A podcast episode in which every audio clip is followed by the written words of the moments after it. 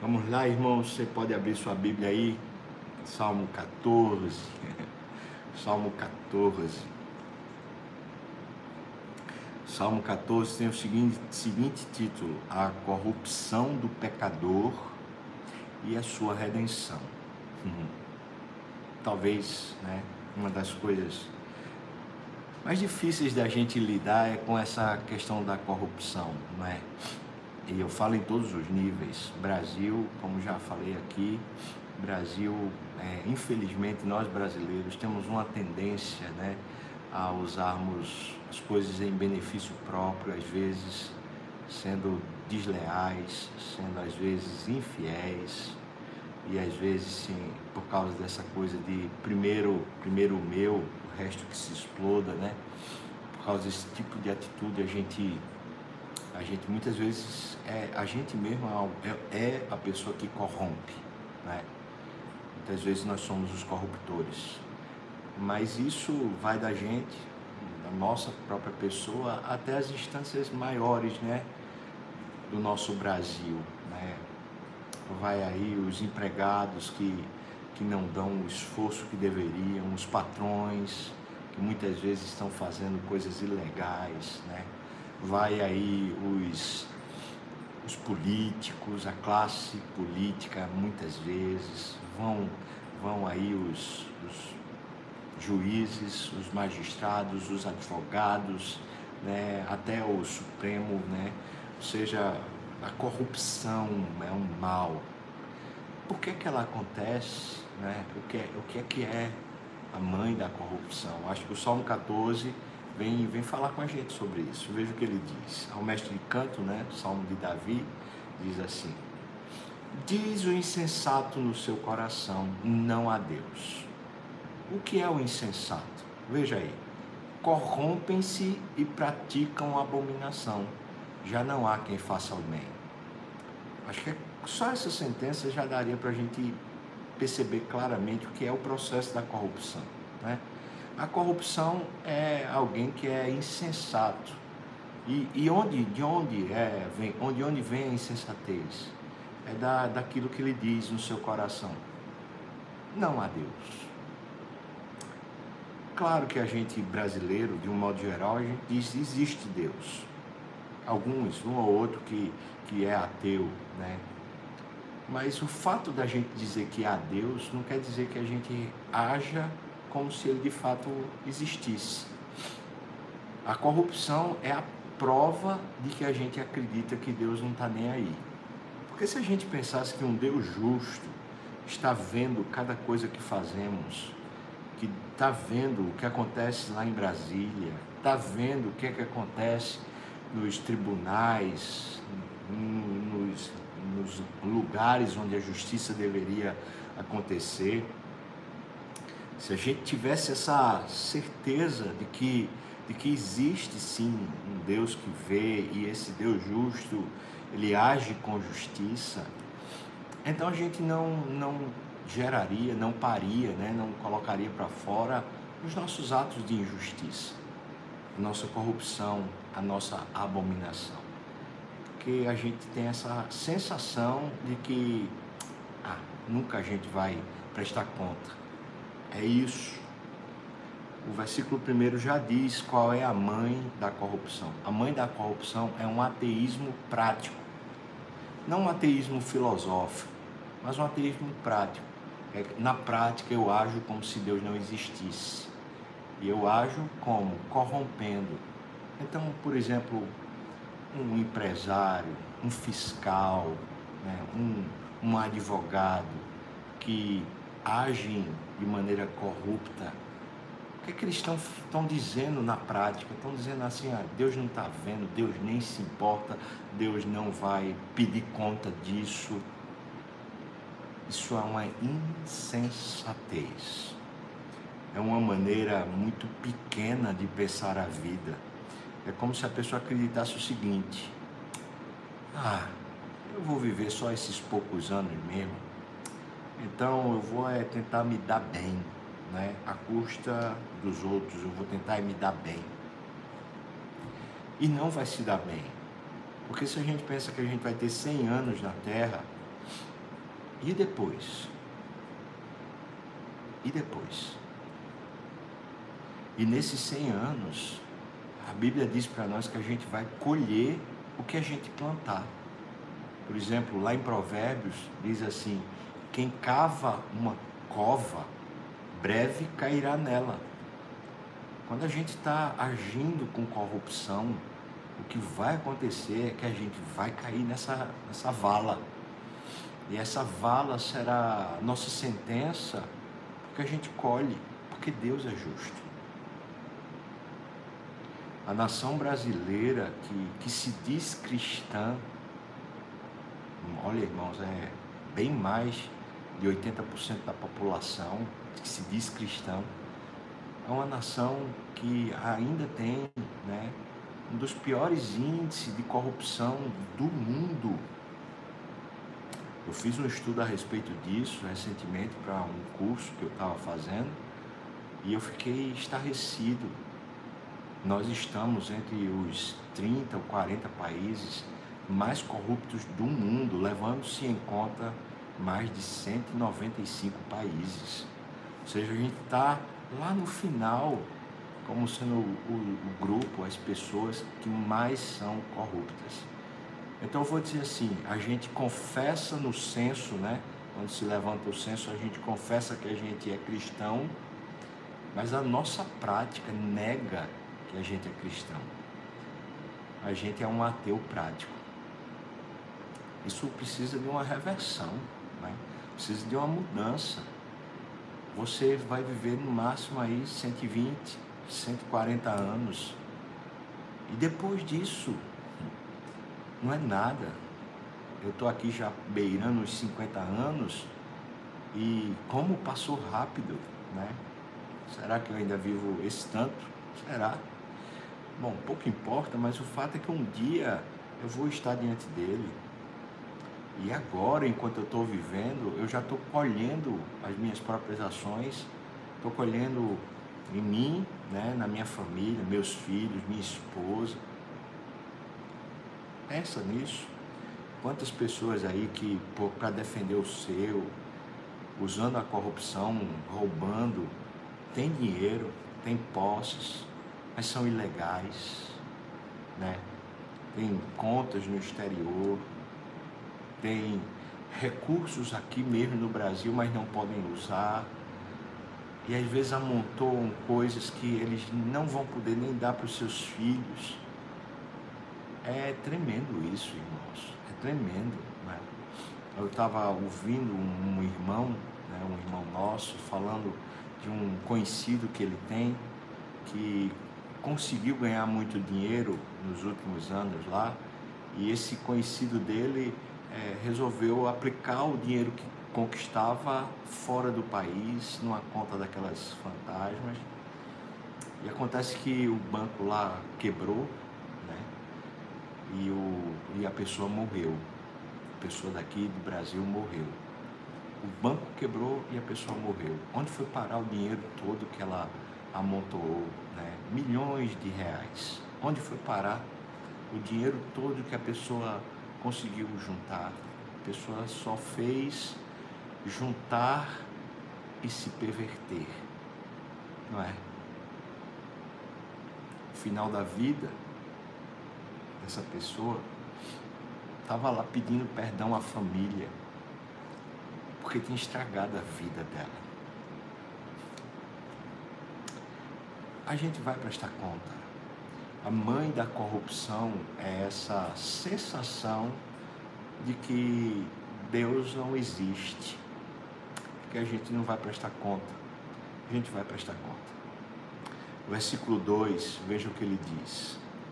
Do céu olha o Senhor para os filhos dos homens, ou seja, para os seres humanos, para ver se há quem entenda, para ver se há quem busque a Deus.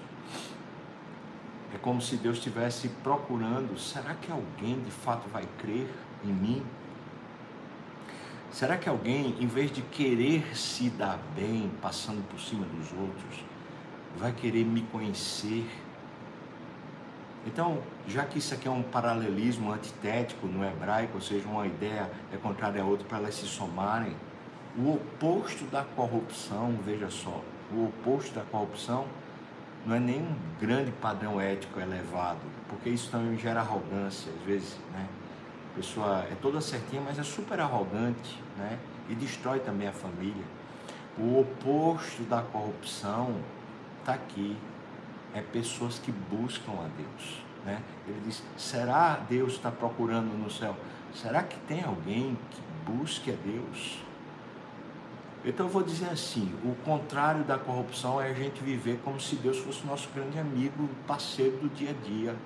O que ele diz que é, porque ele diz que é o Emmanuel, é o Deus conosco. É para a gente viver debaixo dessa amizade, desse pastoreio. Ele está sempre conosco. Vamos guardar isso, não é? Versículo 3 então diz: Todos nós nos extraviamos, todos se extraviaram e juntamente se corromperam. A corrupção, então, é uma marca da vida sem Deus de toda a humanidade, mesmo aquele que se considera muito correto, mesmo.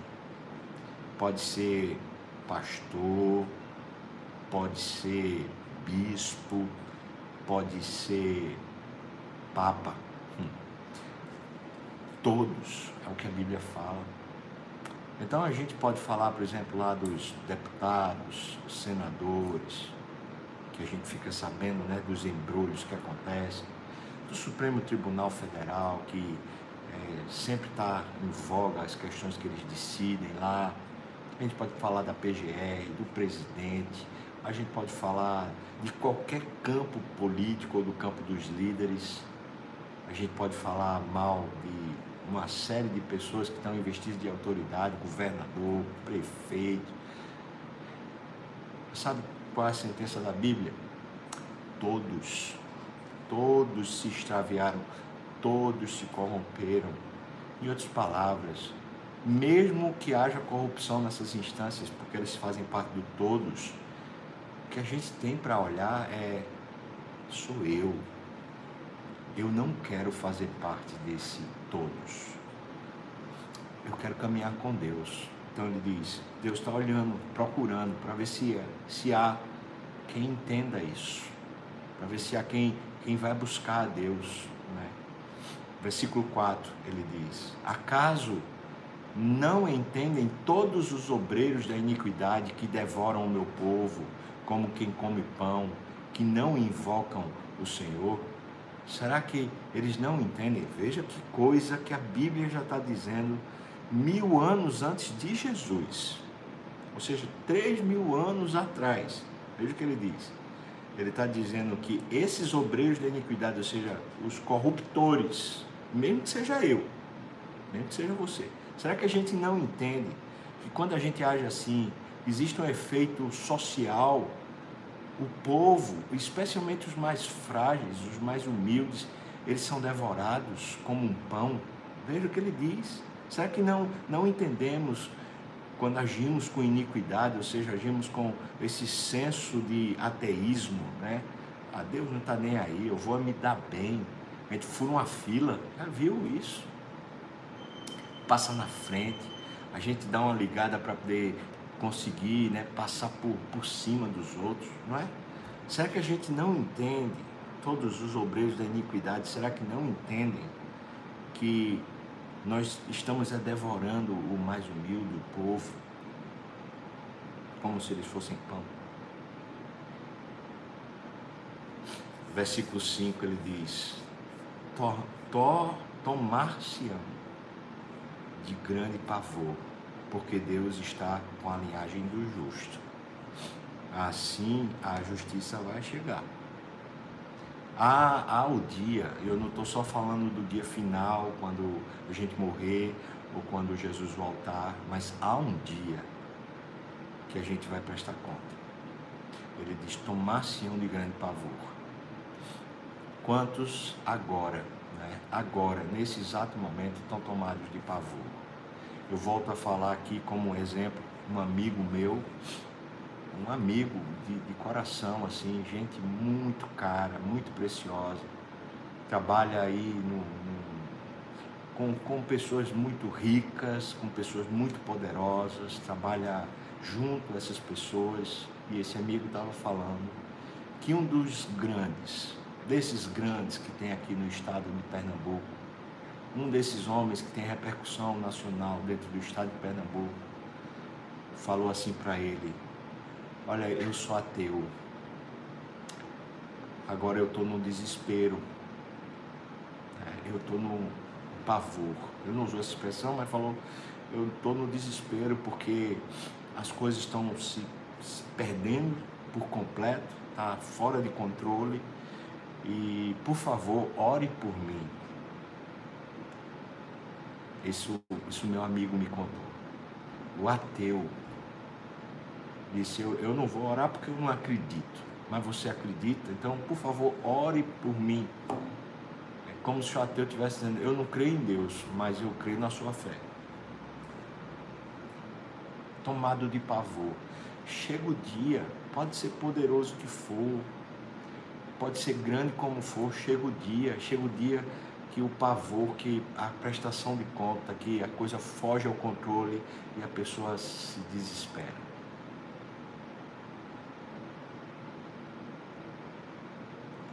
versículo 6, versículo 7. Os justos meteis a ridículo o conselho dos humildes, mas o Senhor é o seu refúgio. Veja, esses que são corruptores, né? Os corruptos, eles são tomados, serão tomados de grande pavor. Deus está com a linhagem do justo. Então, esses mesmos corruptores, eles metem o conselho dos humildes, porque o que eu estou falando aqui com você, para quem, quem quer se dar bem, é ridículo, ou não é? Para quem não está nem aí, para quem quer se dar bem, é ridículo. É, a, a, lei do mercado é a seguinte: quando existe uma calamidade, a pessoa vê, é uma oportunidade, não é isso a lei do mercado? Mas o que significa isso? Significa passar por cima de quem está sofrendo para se dar bem. Isso é a lei do mercado. Não é? Ele diz aqui: meteis a ridículo o conselho dos humildes. Ou seja, isso que eu estou dizendo para você, esse conselho, né? É ridículo para quem quer se dar bem, para quem, para quem vai continuar fazendo a corrupção é ridículo. Quando chegar a hora da sua prova, quando chegar uma, uma oportunidade de você se dar bem, mas você sabe que isso é errado, é corrupção, você vai olhar para esse conselho e vai falar: Ah, nada a ver, peraí, que eu preciso agora é cuidar da minha vida, senão depois eu. Não é? Meteis a ridículo o conselho dos humildes, mas o Senhor é o seu refúgio. Mas as pessoas que de fato acreditam nisso que a gente está conversando aqui, que Deus cuida, que Deus é refúgio, então eles, eles vão encontrar segurança. A gente talvez não vai enriquecer. Eu não vou enriquecer. Certamente que não, minha vida nunca será uma vida de rico. Talvez você até enriqueça. Homens de Deus enriqueceram, Abraão enriqueceu, Davi enriqueceu, Salomão foi riquíssimo, né? Jacó enriqueceu muito.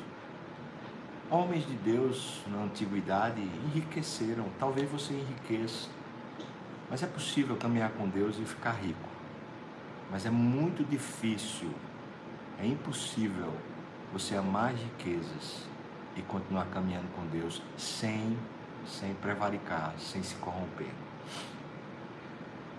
O Senhor é o refúgio daqueles que são humildes de coração, porque resolveram caminhar com Deus. Não é?